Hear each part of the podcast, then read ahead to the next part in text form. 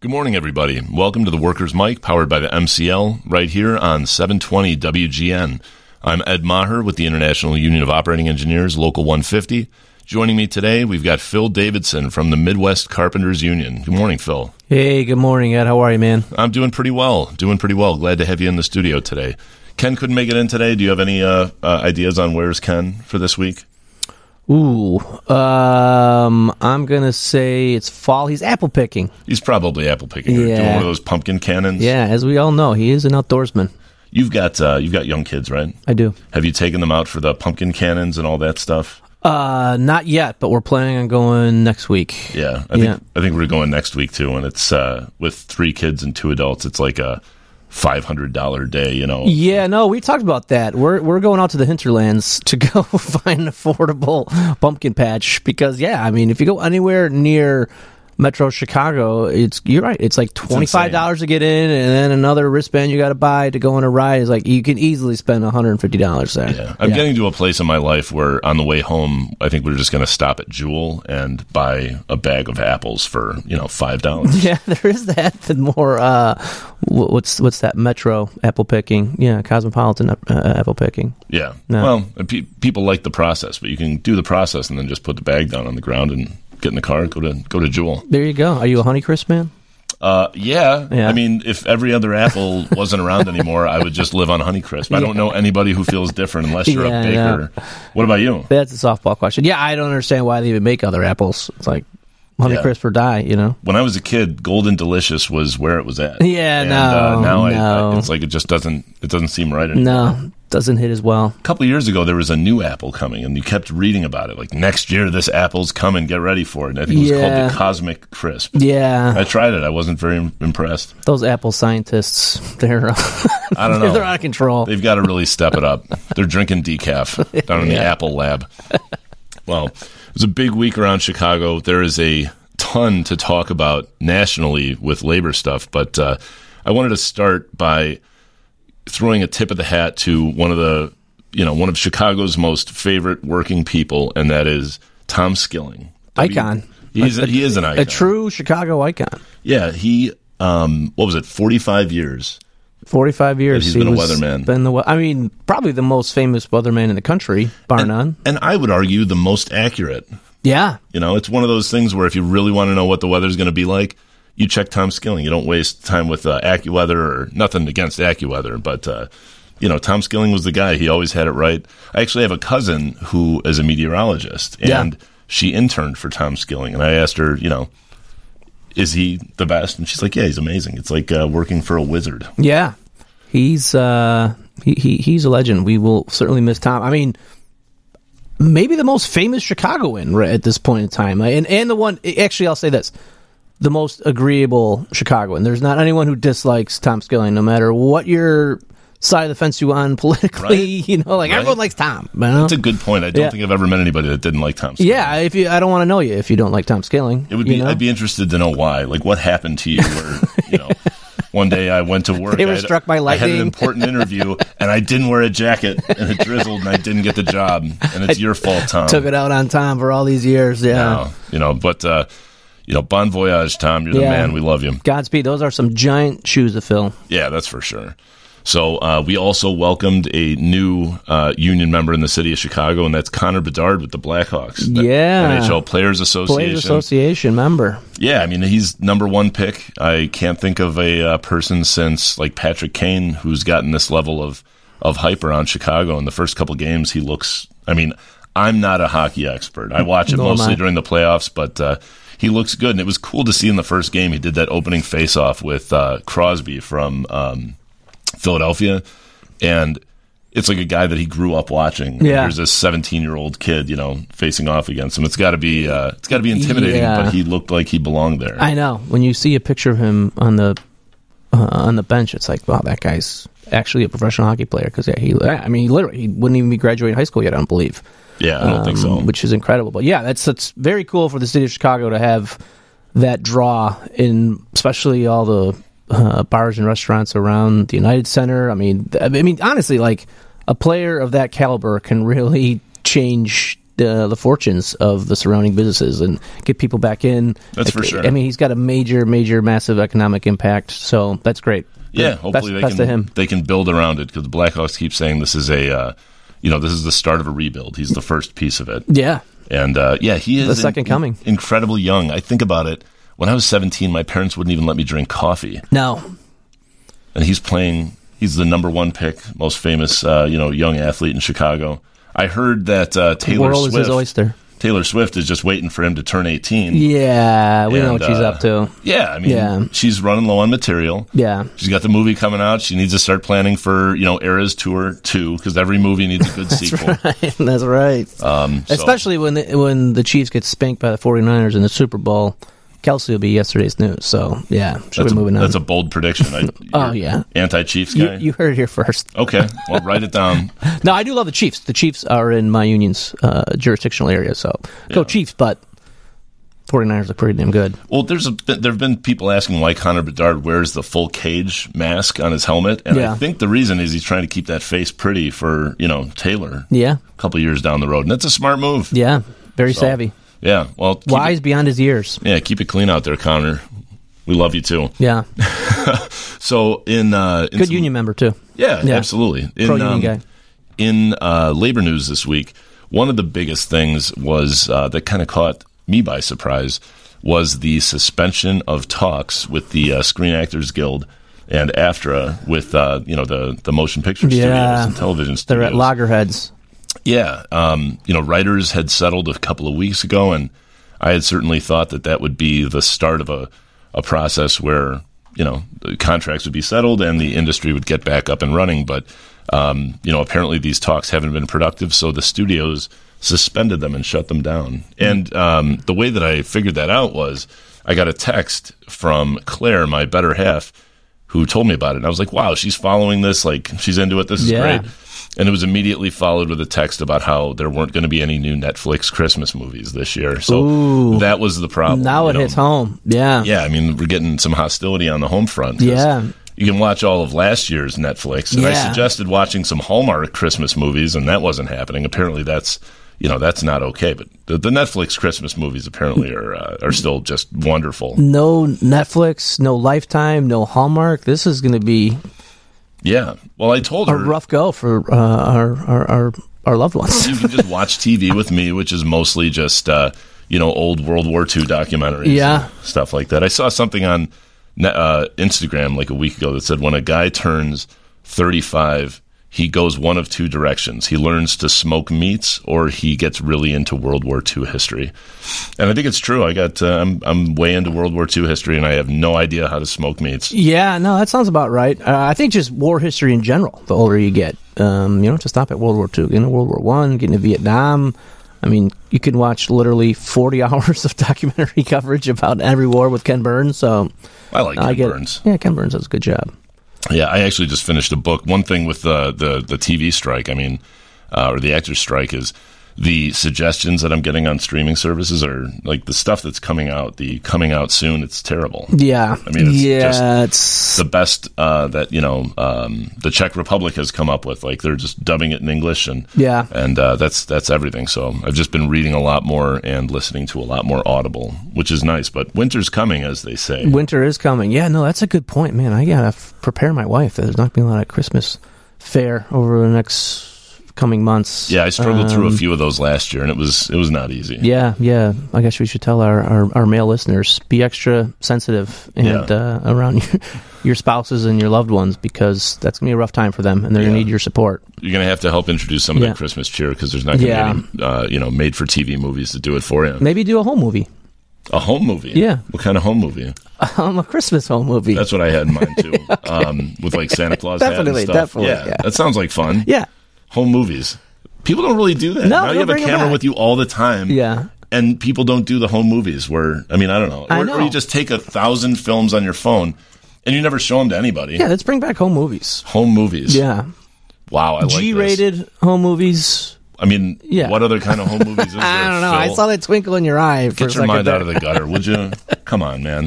Is a family. But no, we a family show. we have more uh, production capabilities at our fingertips than any other time in history, and no one makes home movies anymore. You know, back 30 years ago, you had to get the Super 8 out and actually cut the film. And yeah, and they were popular. Everyone had home movies. You pulled the little drape down on the Yeah, wall and yeah. set up the projector. Exactly. I remember that. I think my mom used to set up movies on the wall just so she could turn the lights out and drink wine while we watched movies on the. It was like you know, turn the lights out now. Watch the movies, kids. yeah, it was Yeah. a little bit of uh, Mom vacation for half an hour. yeah, it was a little mom me time. But uh, we'll put it on our YouTube page if anyone's got a home movie they want to send us. Yeah, within reason, folks. Within reason.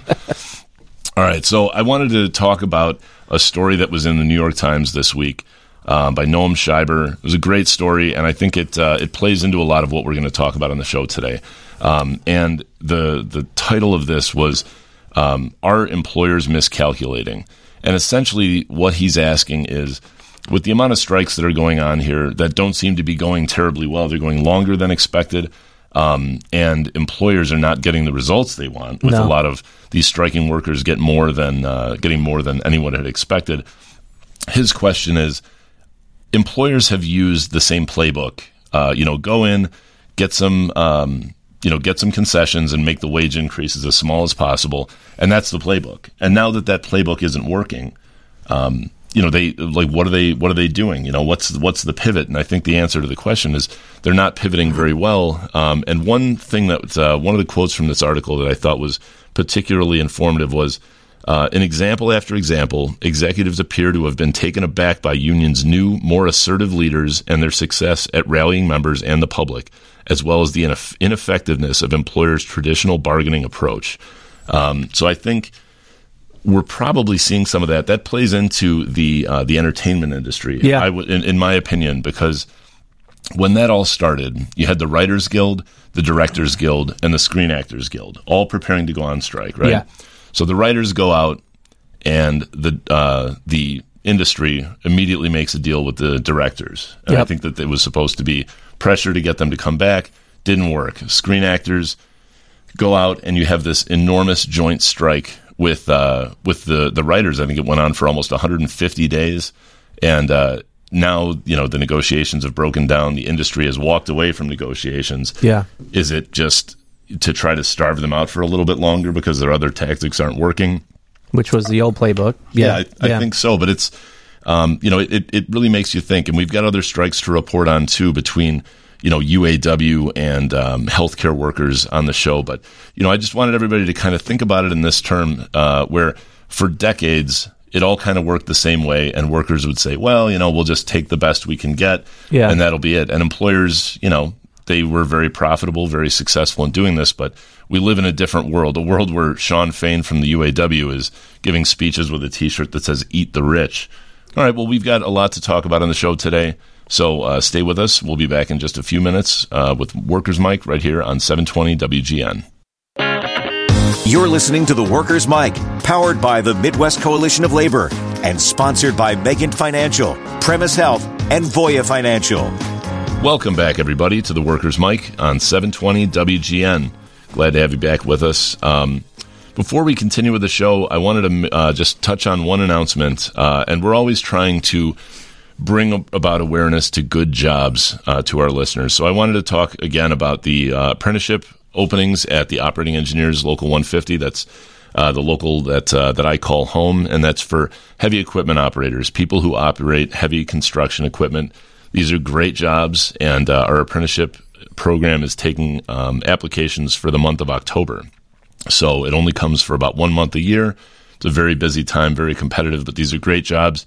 And uh, if you are interested or you think someone in your family might be interested, you can learn more by checking out www.local150.org slash apply.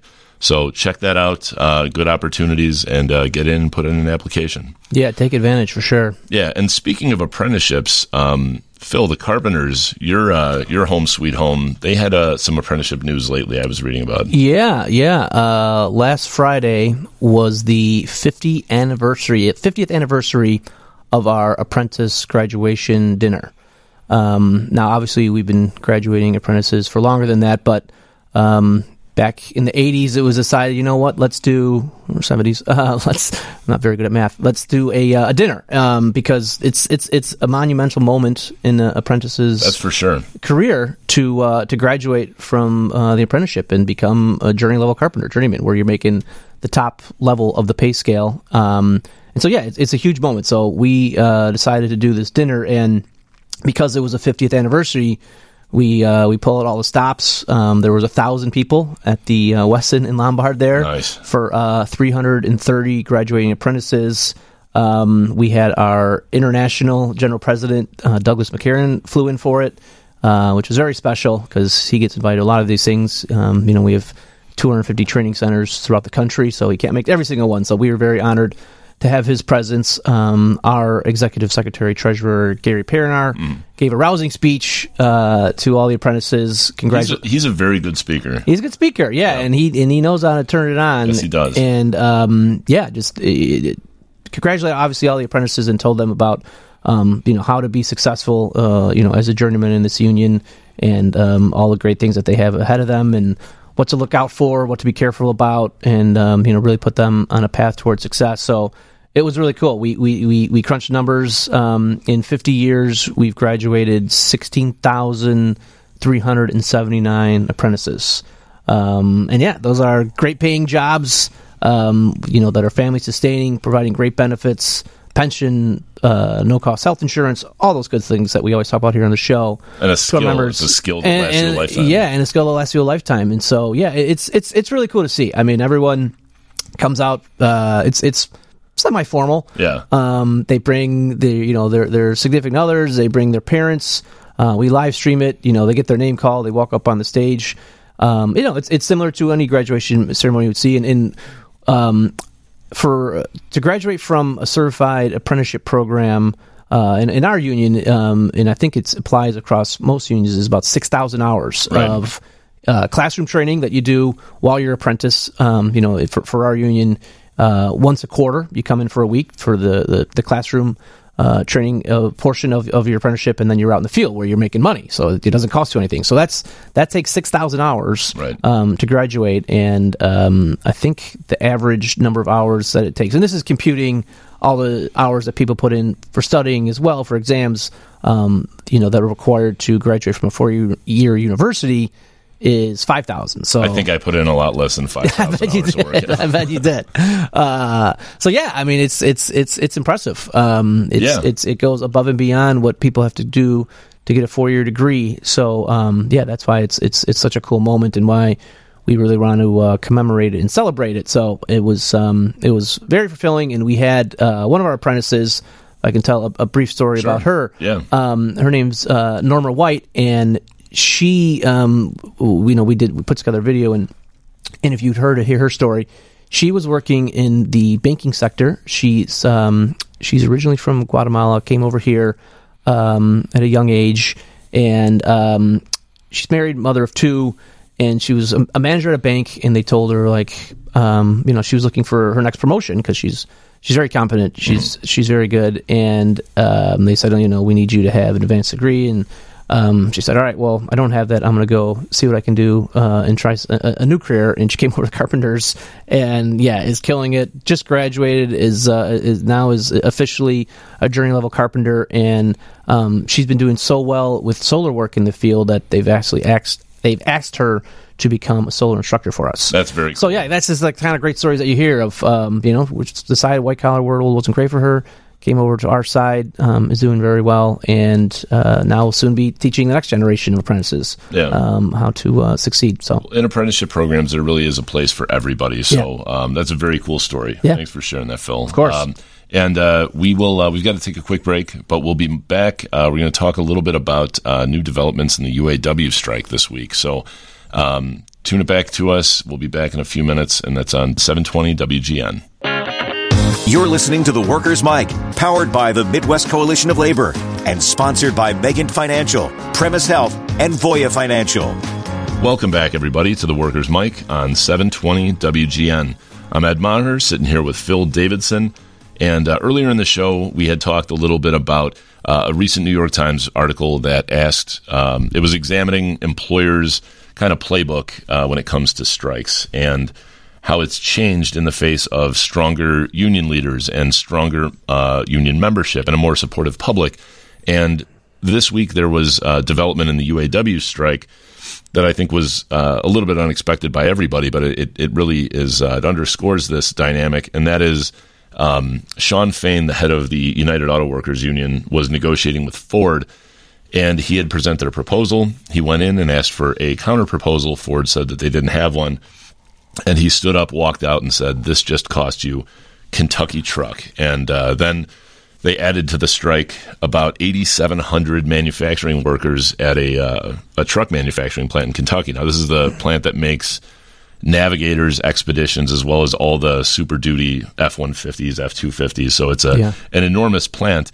Um, so you know, right now they're they're at a little bit of a standstill, and you know the UAW Phil has taken this this um, tactic of not calling everybody out of work on day one, but just Yeah. doing it strategically and as negotiations continue, and you know it, it's uh, it's like leverage. It's like a water torture type. right tactic. you know a drop a, you Yeah. know a, a cut at a time but uh, it um, you know it'll be interesting to see how this plays out with Ford because this is one of the the largest manufacturing plants Ford has come out in the last couple of days and said that they're at their limit they're at their you know they're at their credit limit for what they're able to offer Yeah. um, but you know as these things tend to go as strikes go on you uh, sometimes the the higher ups will extend uh, or increase your credit limit a little bit or do whatever has to be done to to get back to work because um, it's a lot of people out of work. It's a lot of trucks that aren't being made.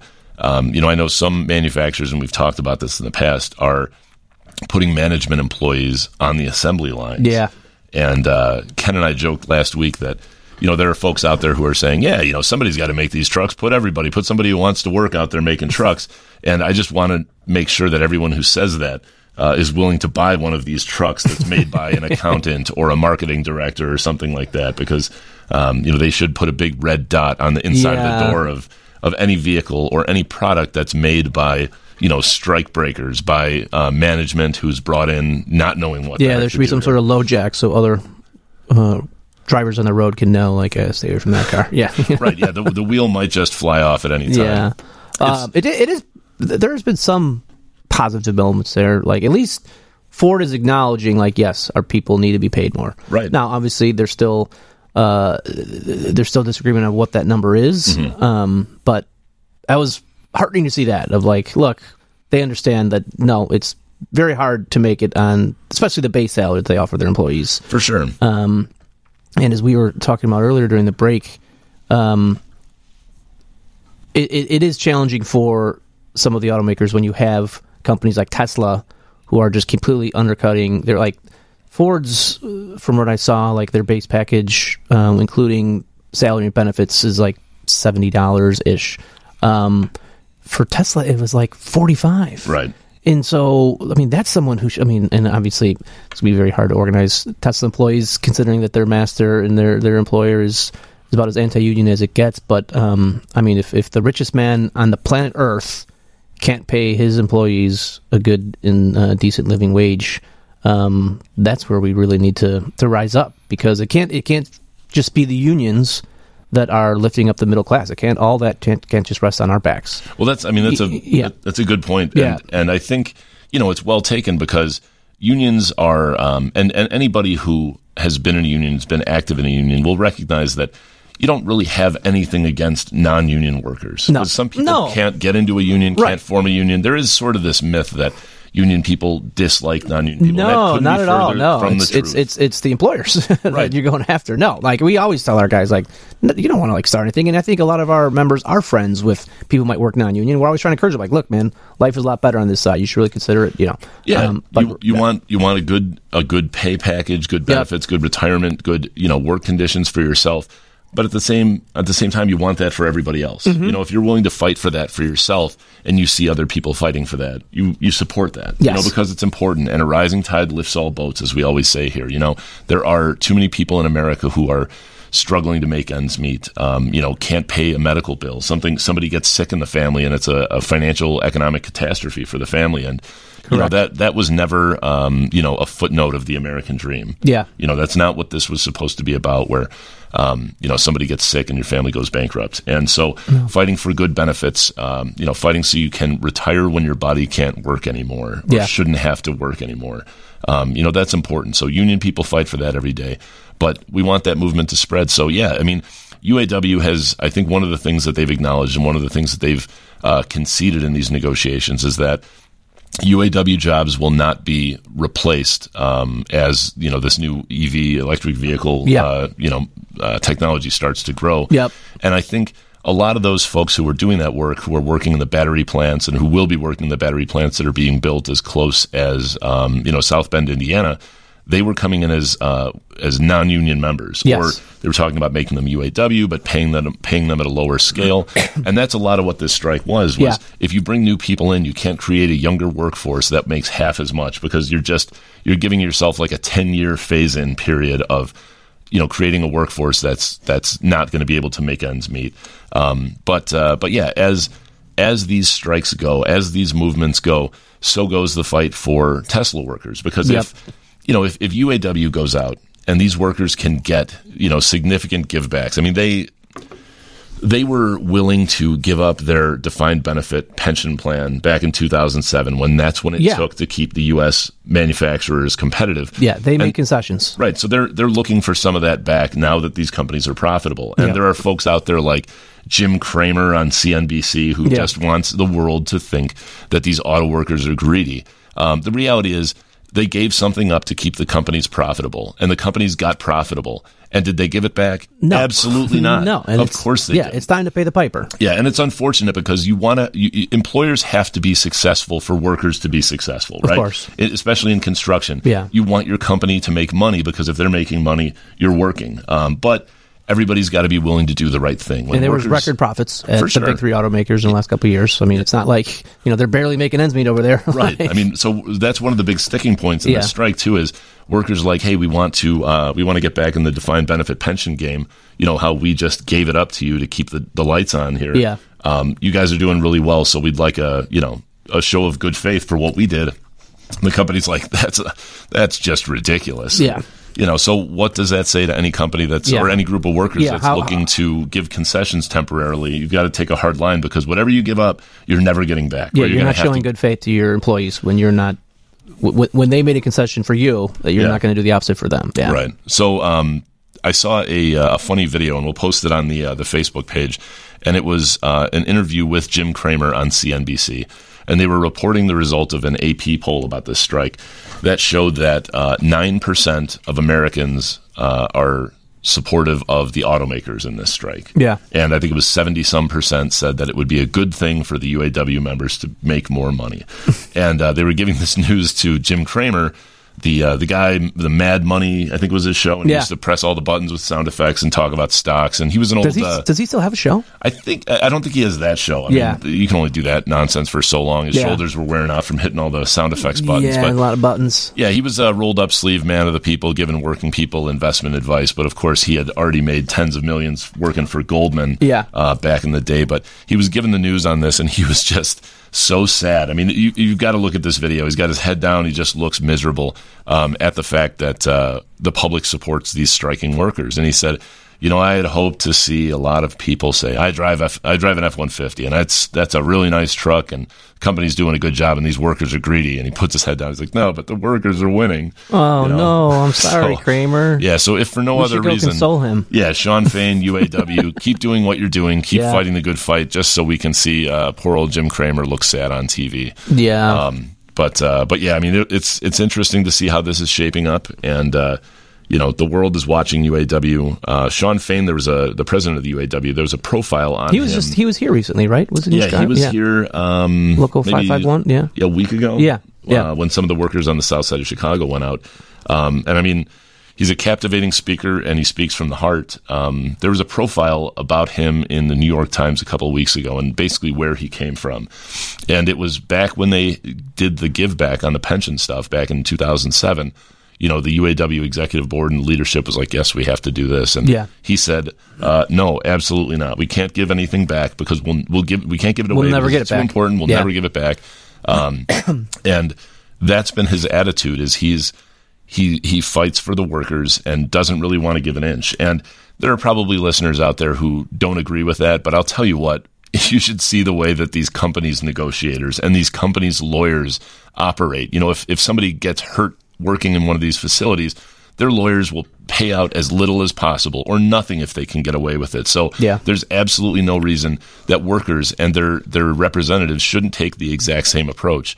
Um, you know, there there's only so much so far you can give these uh, the the workers have got to get a fair deal. They've got to do it, you know, for a company that still has the ability to be successful. But uh, you know, Ford said, "Hey, this is all we've got," and uh, I think that we'll find as time goes on that that isn't actually the case. So, um, Yeah, you know, keep and, and we have to hold strong here in the Rust Belt, where majority of the auto workers still live. You Right. know, yeah, Michigan, Ohio, Indiana are still the epicenter of the automotive industry, and yeah, for just for for the economic, you know, uh, vitality of the Midwest, we got to get everyone working again. I mean, it could be absolutely drastic and uh, devastating if this continues to go on and on and on, and um, those people aren't working again because these are these are good jobs. Yeah, I mean, American manufacturing is something that people will stand on the, on the side of the road and Yeah. wave flags. We've got to bring back American manufacturing. We have to support American manufacturing.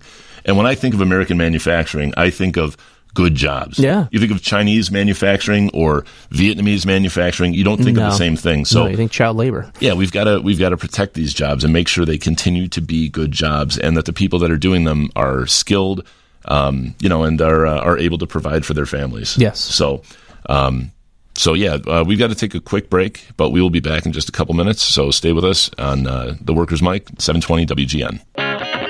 You're listening to The Workers' Mic, powered by the Midwest Coalition of Labor and sponsored by Megan Financial, Premise Health, and Voya Financial.